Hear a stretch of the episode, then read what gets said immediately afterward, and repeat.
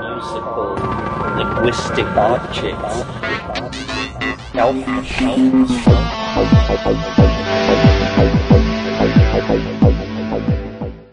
Greetings from Cyberdelic Space. This is Lorenzo, and I'm your host here in Psychedelic Salon 2.0. Now, here in the States, today is a holiday that we call Memorial Day. For me, uh, well, it's a day where I remember not just our fallen military veterans, which is the main purpose of this national holiday, but it is also a day that I try to remember and thank everyone who has come before me and who helped to make my own path a little smoother. Until 1971, this holiday was called Decoration Day, and it was traditional in our family to go out to the cemetery where my grandmother and great aunt were buried clean off their grave sites, and then decorate their graves with fresh plants and flowers. Much later, when I was living in Florida, I would join some of my veteran friends and attend a memorial service at the nearby military graveyard. But lately, I hate to admit, I no longer make it to the local military cemetery. However, I do try to spend a little quiet time thinking about my own friends and acquaintances who have lost their lives in a war. So it came as a really nice surprise this morning when I received the email from Lex Pelger with today's program. It's an interview with Ian Benouis, who I've talked about here in the salon before. I've never had the opportunity to meet Ian, but I've known about his work with veterans for quite some time now. And so I am very much looking forward to listening to this interview along with you on this Memorial Day in 2017. Now, here's Lex. Hey, everybody. I want to put in a word about our sponsor for our sponsor. Everybody knows and loves our host, Lorenzo. If you want to thank him for his years of hard work on this podcast, he now has a Patreon where you can do so. It's to support his new project creating a postmodern autobiography. If you know his earlier book, Scattered Thoughts, which is excellent, you'll get an idea of what he's up to. Support him on his Patreon for updates but most of all, support him because he's Lorenzo. As it says on the donations page of the Psychedelic Salon site, his only income, besides a social security check, is donations from listeners like you.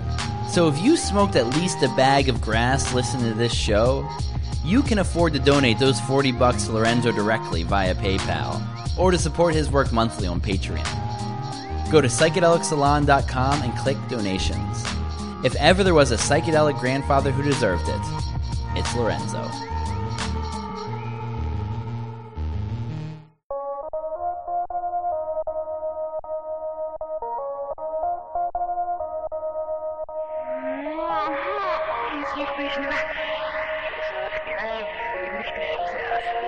I'm Lex Pelger, and this is Symposio on the Psychedelic Salon 2.0.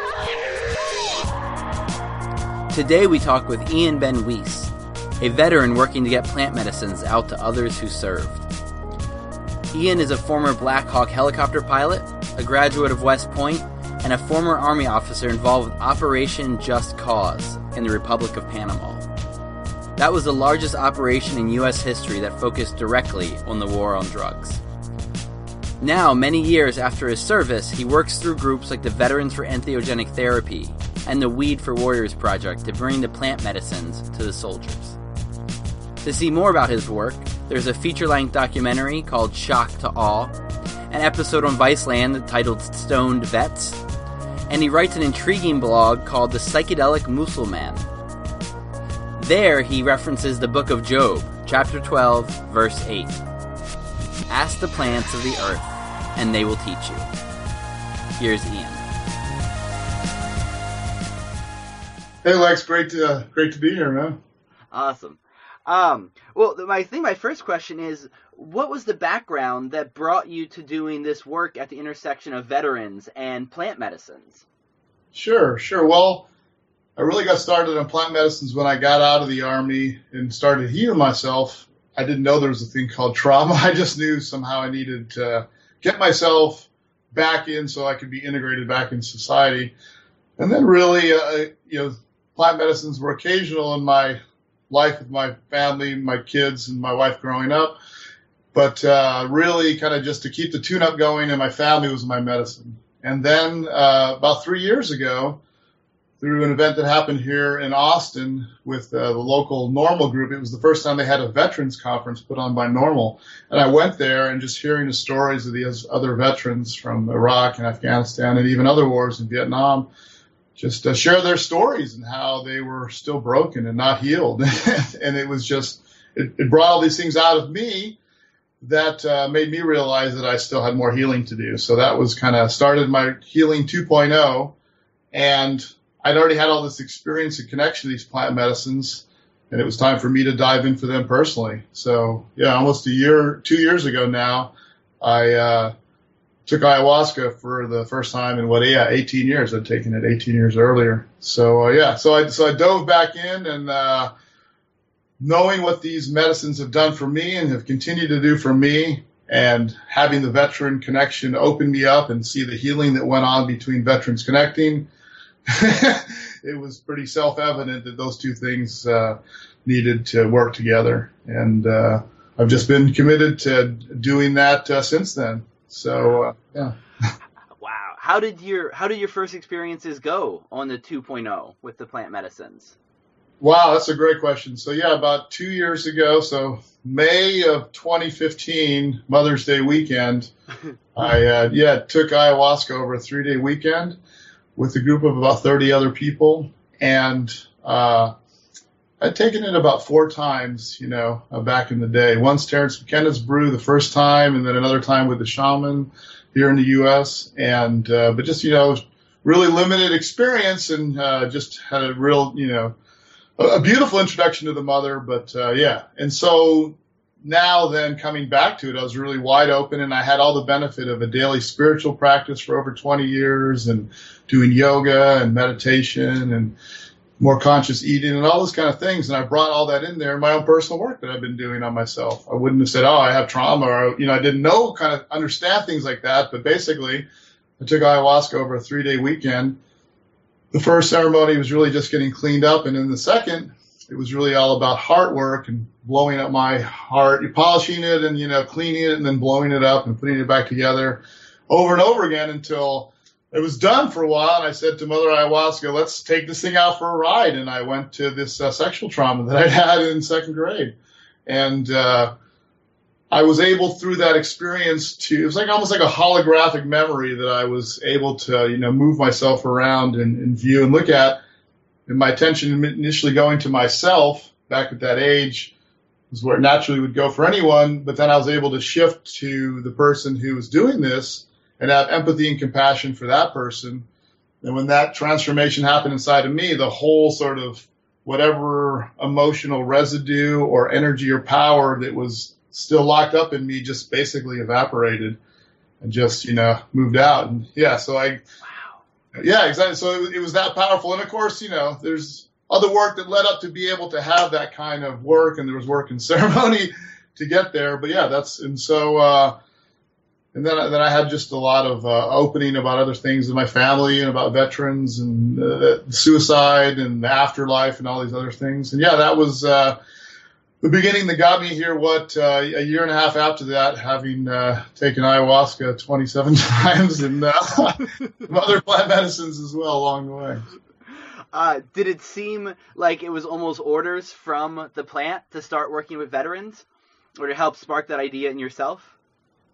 Yeah, definitely a mutual a mutual interplay for sure. You know, uh, I, I could see the healing that I could see the healing potential, and I was you know, tr- trying to figure out my part in all this to make this whole system work, you know, and, uh, I just knew, I just knew the, the power for myself of reintegrating myself, reintegrating myself after I got out of the military back into society. Now the process of rebuilding myself and remodeling myself. Yeah, I could just see those two are just, you know, completely in, in, in alignment. And, uh, yeah, then, then of course, starting to connect with veterans. that completely reinforced it. In other words, initially it was just maybe more the power of the veteran struggle, the whole need to reintegrate, and then it was more the specific of meeting people that are like, yes, I'm using plant medicines to heal myself, to reintegrate myself. Yeah, and then that just yeah, that's that's where a lot of the stuff you know it, it flowered from, it, it grew from for sure. Wow. How, how was it approaching the first veterans that you reached out to who hadn't been working with these plants before? What actually happened was about two years ago. So first off, I had been invited with a number of other veterans to Washington D.C. for the Americans for Safe Access conference soon after the firing of Sue Sisley with our work around supporting veterans and PTSD and cannabis. And that really is kind of the beginning of the veterans cannabis, you know, movement or concrescence of it, bringing people out and connecting them together. And then in Austin, Texas in April, the month after uh, Robert Barnhart screened his movie uh, Psilocybin: A New Understanding, that was just one of those great nights you could feel the, just the connections of people that were going to be there that you knew you already knew, and people that you knew somehow you were going to meet that you'd never met before in your life. And uh, yeah, that that night I ran into a, a veteran, Eric Glover, and we've been uh, kind of uh, partners and, and uh, buddies and supporting each other on this uh, this plant medicine path for the you know the the, the past two years uh, since then. Yeah, so that and then uh, yeah, the, the, the response was immediately amazing. You know these substances, how whatever doorways you're coming in through MDMA or psilocybin or, or cannabis is a great you know tool. Are yeah pretty, pretty self-evident. So then it was just meeting really meeting more veterans and already honestly discovering and finding out how other veterans who are ahead of the curve or whatever had already figured these things out around these plant medicines and now with the internet everything else knew who Terence McKenna was and had watched this DMT, the spirit molecule, and I was like, "Are you kidding me?" Yeah. So these people had figured it out on their own and gotten off the meds and the alcohol and everything else, and gotten on cannabis, and then it was just a logical step of like, okay, you know, what other plant medicines are there that can help me because I've gotten off all these things. And I know that I feel better, but I still know there's a moral and spiritual injury here. And so there's still that seeking to address that. Wow. So the ground was that fertile. People were looking for these. Yeah, you know, it, yeah, but it's still a kind of you know, um, many are called and few are chosen. Is that uh, really? I guess I just realized that it's a it's a small group of people, a relatively small group of people that are really you know figuring this out. That's been my job is for all of us just to try to to find and connect with each other uh, there's a lot of people that are just they're still in the, the pharmaceutical, you know, uh, prison, uh, and, and yeah, so. Yeah, my my godmother's a psych nurse with uh, two uh, children in the military, and she says we these we bring these soldiers back and we give them benzos and these heavy duty antipsychotics, and it makes you gain weight and often become sexually impotent. And how hard is it to integrate into society you know, when you're fat and can't get laid, and no one, and no one understands what you've been through. Yeah, exactly. And you can't relate to anybody. And these things give you suicide uh, and suicide, suicidal ideation, you know. And so you're st- stuck there in your own meat suit, and you're fogged out, and you have these this moral injury that's just eating away at your brain. Yeah, exactly. And you can't uh, do any of the fun. And ultimately, you can't sleep. That's the biggest thing. Is why cannabis is a mm. lifesaver. Because these guys they can't get any sleep because of the nightmares, the hyper arousal, all that. Cannabis gives that sleep, and if they've got pain, you know, just a lot of people's people have been blown up, so they that's just like the sort of one-two punches, and then the anxiety. So you you know d- during the day part, so anxiety, sleep, and pain, and then that's why cannabis is the you know uh, a lot like it's it's a gateway to health for for these veterans. Wow. Yeah, one thing I've seen a lot is uh, veterans dabbing really high levels yeah. of cannabinoids, and I and I see it freak out some of their doctors because it's a lot of THC they're taking in, but it's also seems to be the amount necessary to really calm these reactions. Absolutely, absolutely, and then you know, then obviously we're understanding that the other power things in the plant beyond the THC, like the CBD, where you can get those kind of benefits as well without, uh, you know. Uh, ha- having to get as high in the, in the right strains for vets. But yeah, dabbing definitely works for veterans. so, how would you? Uh, what's the ideal for setting up a ceremony for a veteran who might have been used to smoking pot to calm themselves down, but now wants to advance to ayahuasca or ibogaine or 5-MeO? That's a great, you know, question, right? And sort of like, yeah, what's the, what are the protocols? What are the the school pathways, you know, and we've been all figuring that out and making that up uh, as we go along for sure. But uh, I think it's safe to say that and I've, I've seen it where the shamans talk to a participant and said, "Oh, great! So you have some experience with mushrooms. Well, excellent. That's like you know that that's really helpful. Now you you've taken that a couple times, even just that's it. Cool. That that's you know that's if I if that if the person is comfortable with the amount of personal work that person has done, separate from more of their experience with the medicine, you know, then uh, you can be uh, okay with that. And, I, and I've taken a veteran through a ceremony where the you know the shaman, the healer, had never worked with a combat vet before, so there was definitely uh, a mutual interplay. And that veteran, having had experience with cannabis and mushrooms, was really you know sufficient in, in their personal work to to do it. But yeah, I think definitely you want to. You you got some people where. Uh, you know, they they just need to be in cannabis for a while, where they where they can, you know, work work out their stuff, you know, in, in a really kind of safe environment before they can get there. So it's it's, it's definitely really depends on the person. So. Mm, that makes sense. How uh, how many uh, veterans have you been able to work with through your various programs? Wow, so this is really just getting started. This is just you know grassroots. You know, obviously uh, Ryan LeCompte, right, uh, took. I think six veterans down to Peru in 2014 with MAPS and CNN with Lisa Ling, and you know I kind of joked that was uh, I guess that was the sort of uh, beta test, and then we went down and did it in uh, 2016, uh, kind of as the trial. And I think the trial good news was that uh, just like that, it really showed promise for the healing of war trauma, service trauma. We really didn't get to military sexual trauma. We invited some uh, some women and just ultimately didn't happen. But yeah, so I think it's just uh, re- really proving out that model and getting the people who want to do this connected up. So uh, on the flip side, you know, I know that uh, over 30 veterans have gone through Soul Quest in uh, in uh, Florida, and uh, Chris Young down there is um, so. That, and I know that they've taken more veterans through the U.S. you know or anyone else that I'm aware of than anyone else. Uh, although, you know, I, I and I joined some of our fellow veterans for a ceremony last Colorado in Colorado last summer.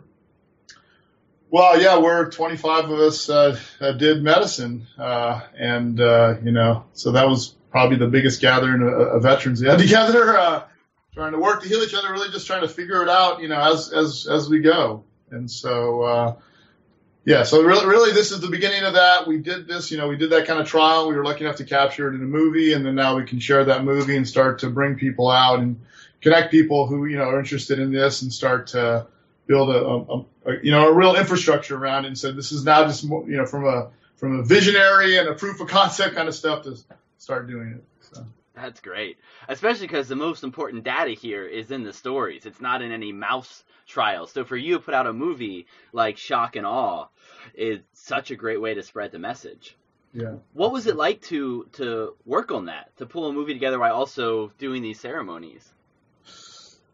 Yeah, so so right, so you know, I, the thing we did in Peru was you know Soldiers of Vine, and then I've been working with uh, Janine and Luke and Ryan and Matt and all these folks on Shock to Awe, and uh, yeah, so they were you know not only did you do this unique thing that was kind of crazy and obviously a little bit underground, but uh, they were they were filming it as well, and uh, so that that that kind of made it even uh, crazier. But I, I think everyone's trying to work towards the same thing, right? Which is to share the message about what these plants can do, and so I'm down with anyone who wants to to make that happen. That's great. Um, yeah, Ian has a really cool uh, piece on his resume. He does continued legal education courses on cannabis to fellow attorneys, which I think is a pretty cool angle, teaching lawyers about pod. Mm-hmm. And the and also the Weed for Warriors project as well. Yeah, those are good friends of mine, Sean Kiernan, and uh, really doing good work and you know, they're they're like a really frontline force. These guys, you know, those people who just got back and really want to kill themselves, ultimately just need a buddy, just kind of like a sponsor, right? Somebody that they can call and say, dude, I know exactly what you're feeling. I know exactly what you've been through.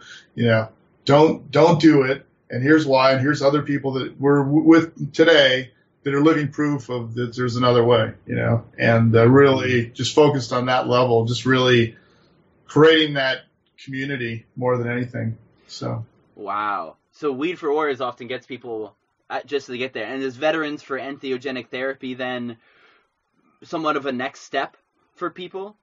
Yeah, then you know that's I think what Ryan's been trying to do is put you know the top of the plant medicine pathway there, right? Uh, you know, on offer as a as a regular track that, that can be done. And uh, you know, the, the honest truth is that uh, as veterans, let's just say we haven't been able to kind of make that happen yet, right? We, you know, he'd set up that sort of infrastructure to want to be able to do that, and just haven't had the, you know, money dedicated to take people down to Peru. So our sort of going as veterans to Peru and kind of totally, you know, doing doing a GoFundMe, but then kind of bootstrapping it and and any way we could pull it off just to just to do it. You know, hopefully that's uh, again a, a more genesis to try to build more infrastructures to do it. And the, the real challenge, Lex, is that you know Peru's obvious or South America is really not sustainable ultimately, and you know just the cost and you know the the sort of ayahuasca tourism that it, that it generates by it, and we need to be able to do that here in the U.S. And I think that's why veterans are at the tip of the spear of the you know ending the drug war, so that we can get these plant medicines available here in the U.S. and not have to go to South America or or even just across the border in Mexico you know, to do it. And it really blows your mind when you start to travel around the world and you step across one little line and another and you go, wait, wait, Ibogaine legal here and it's not legal here. Wait, the state of mind that I had is legal here, but not acceptable here. It's, yeah, it's, it's just starts to get crazy. So. Yeah. And from your perspective, what do you see as these uh, legal ayahuasca churches start to spread across the U.S. with their legal protections? What kind yeah. of space does that set up? Yeah, it's really interesting, right? It's uh, you've got the UDV and the Santo Daime that are two churches that originate in Brazil that have now come here to the U.S. and they have you know a legal protection that they've obtained through you know basically Supreme Court cases. And so, yeah, they're totally entitled 100% to do uh, ayahuasca in their churches. And, uh, you know, you're seeing other, other organizations that are contemplating following in those same kind of footsteps in other traditions. I, I know a church, you know, out of a different country, right, in a different tradition that was looking at, uh, filing that paperwork. So there's two ways you go about it. You wait until you get in trouble and then you fight it as a defendant, or you get a declaratory judgment as a plaintiff where you say, I want you to rule on this, right? And so that person was entertaining going that route. And then we had this whole uh, Trinity de Guzman uh, ayahuasca healings, the United States' first legal ayahuasca church on the internet, with all the uh, the, the heavy uh, modern day kind of internet marketing. and uh, yeah, and then that really that really kind of blew things up, and also kind of like we can see with Trump, you know, started a whole kind of debate and dialogue that right previous to that really hadn't existed. And so then you had the uh, you know the ONAC Church throwing their protection onto the ayahuasca healings church. In my personal opinion, kind of is just a way to say to the U.S. government, what are you going to do? you know, what are you going to do when you already had an ONAC church in Florida, right? SoulQuest, which is no longer the ONAC advertising ayahuasca, you know, and other plant medicine and ceremonies on, on Facebook. And so, you know, the, the, Soul Quest eventually did get a letter from the DEA, and through all that chose to, you know, leave uh, leave um, ONAC. But you still have a scenario where uh, this ayahuasca healings really kind of brought this thing out as to what is legal and uh, people that uh, might be in churches that are totally legit or maybe more underground because of that. And then you got people on the other side now, like Soul Quest, they're saying they said they were going to follow the exemption, I believe, and then uh, which they wouldn't drink any more medicine. But my understanding is they're kind of going forward now and still doing that and kind of saying to U.S. government, sort of, you know what are you going to do? And yeah, so there's a really interesting uh, uh, environments. You got more of these churches come online. Are they going to be more public or underground? And then yeah, so it's uh, a wild west. Wow. And can you explain ONAC to people who might not know it? Yeah, Oklevueha Native American Church is a church that basically uh, came from the formation of two tribes in Utah. Uh, the leader of that church was basically giving uh, plant medicines to addicts in Utah. He was, uh, you know, arrested and prosecuted and took his case ultimately to the Supreme Court, where he won, even though he was not part of the Native American church, right? This is a different church. You could call it maybe a neo Native American church and won protection there. So it's kind of like a chink in the system. So the only way to overturn that is the uh, U.S. Supreme Court, would, right, which you'd have to, Utah would have to appeal to, which they haven't, didn't. Or you have to have some change in the U.S., you know, legislator, right, in the laws. But we've got this religious freedom restoration stuff enshrined now. So it's kind of like a chink in the matrix or something where they can't really close it down, but you know, they can't, uh, they don't want to kind of let it grow. And that's why some of these ONAC churches then have taken cannabis, which is a sacrament in the ONAC churches, and tried to do some cannabis activism through their, uh, churches, which has actually caused some problems for some of the other groups and concerns that the church being used to do that. So it's this weird kind of legal quirk that uh, different experiments happening with, and that's when you know that the uh, head of ONAC gave that protection to ayahuasca healings.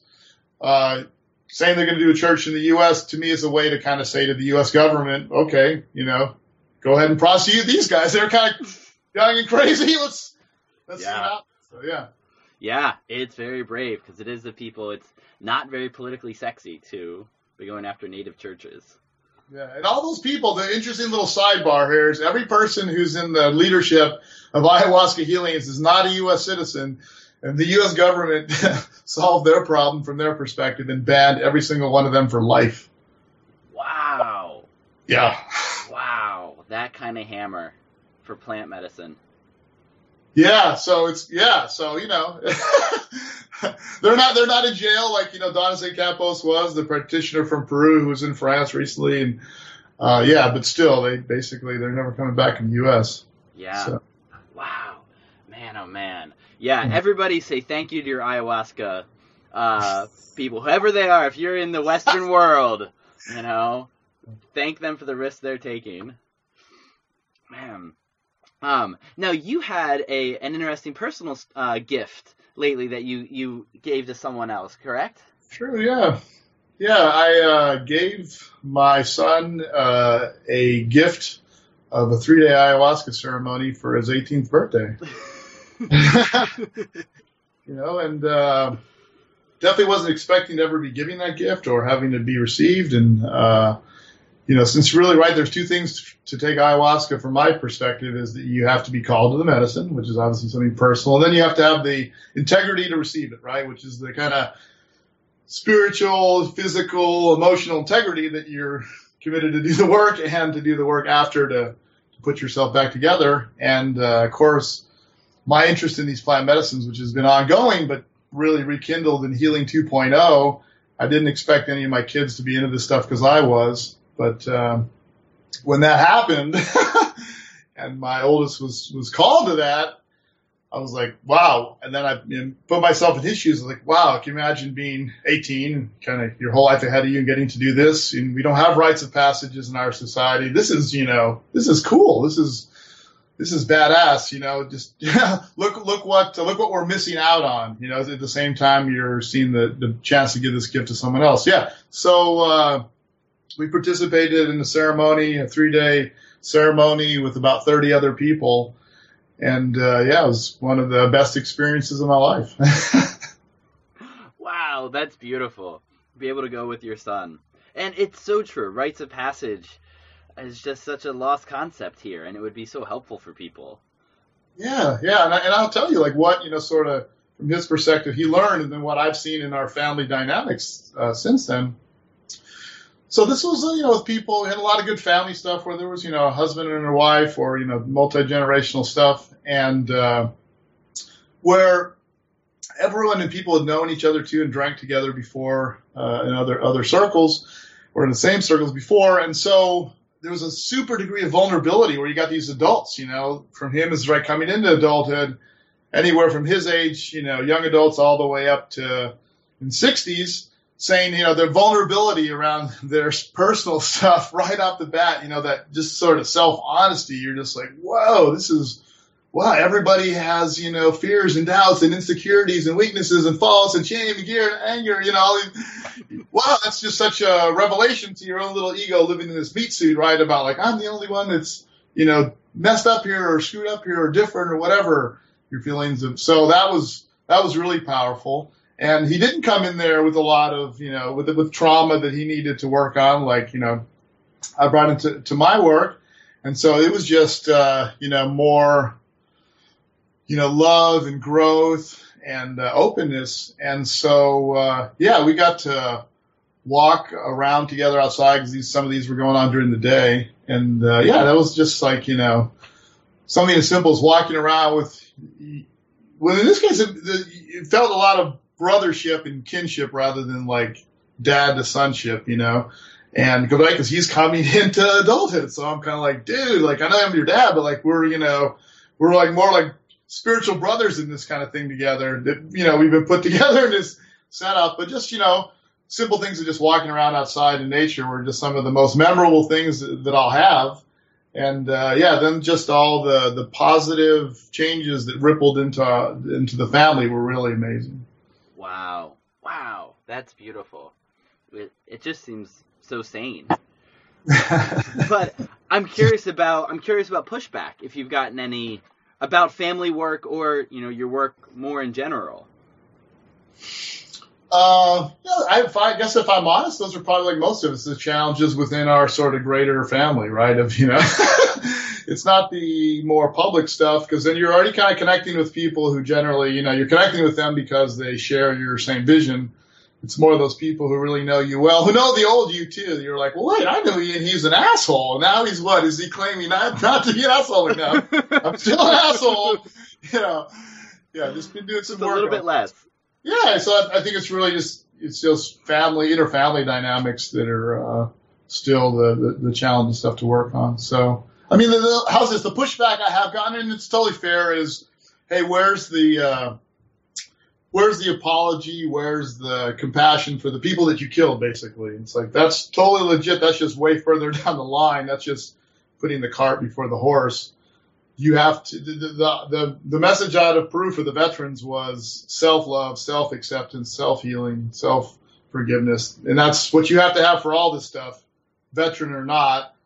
So you got to go there first, and then that, then that other stuff will naturally flow from that. So yeah, that that probably be the only uh, the only pushback so far anyway. But you know, it'll be great as we I mean, people I'm sure will ask, and I've asked the question, I asked that to my fellow veterans, is this natural plant healing just so we can put more veterans into the war machine, you know? And um, asking is an open, honest question, you know, just, and certainly with more medicine work myself, that I don't find that to be the case because I've just, you know, come to the conclusion that war is just inefficient. Forgetting any of the morality, so it's just inefficient. It doesn't get us what we want. So let's be more efficient with our resources. And so, yeah. it's great. It's good work. Um, yeah, and one one question I always like to end up with is, especially someone like you, if you had uh, the the chance to write the laws about how this stuff went out, or if you were given a big grant to just keep continuing your work, what would you want to see done the most?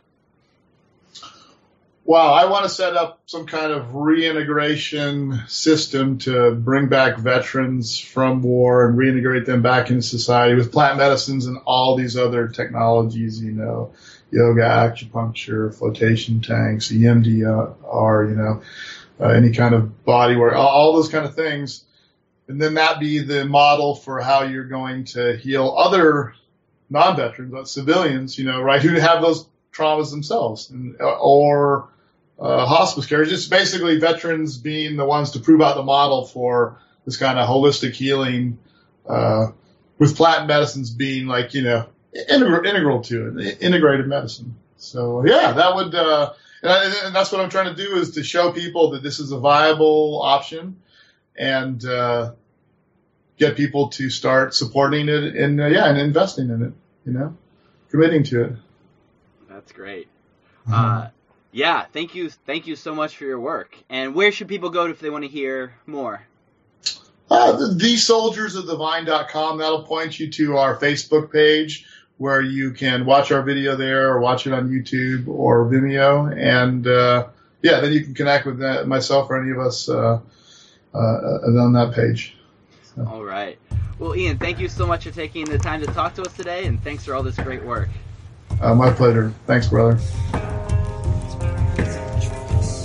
Thanks again for listening to Symposia on the Psychedelic Salon 2.0. Do us a favor go to iTunes or Stitcher and leave a rating or review.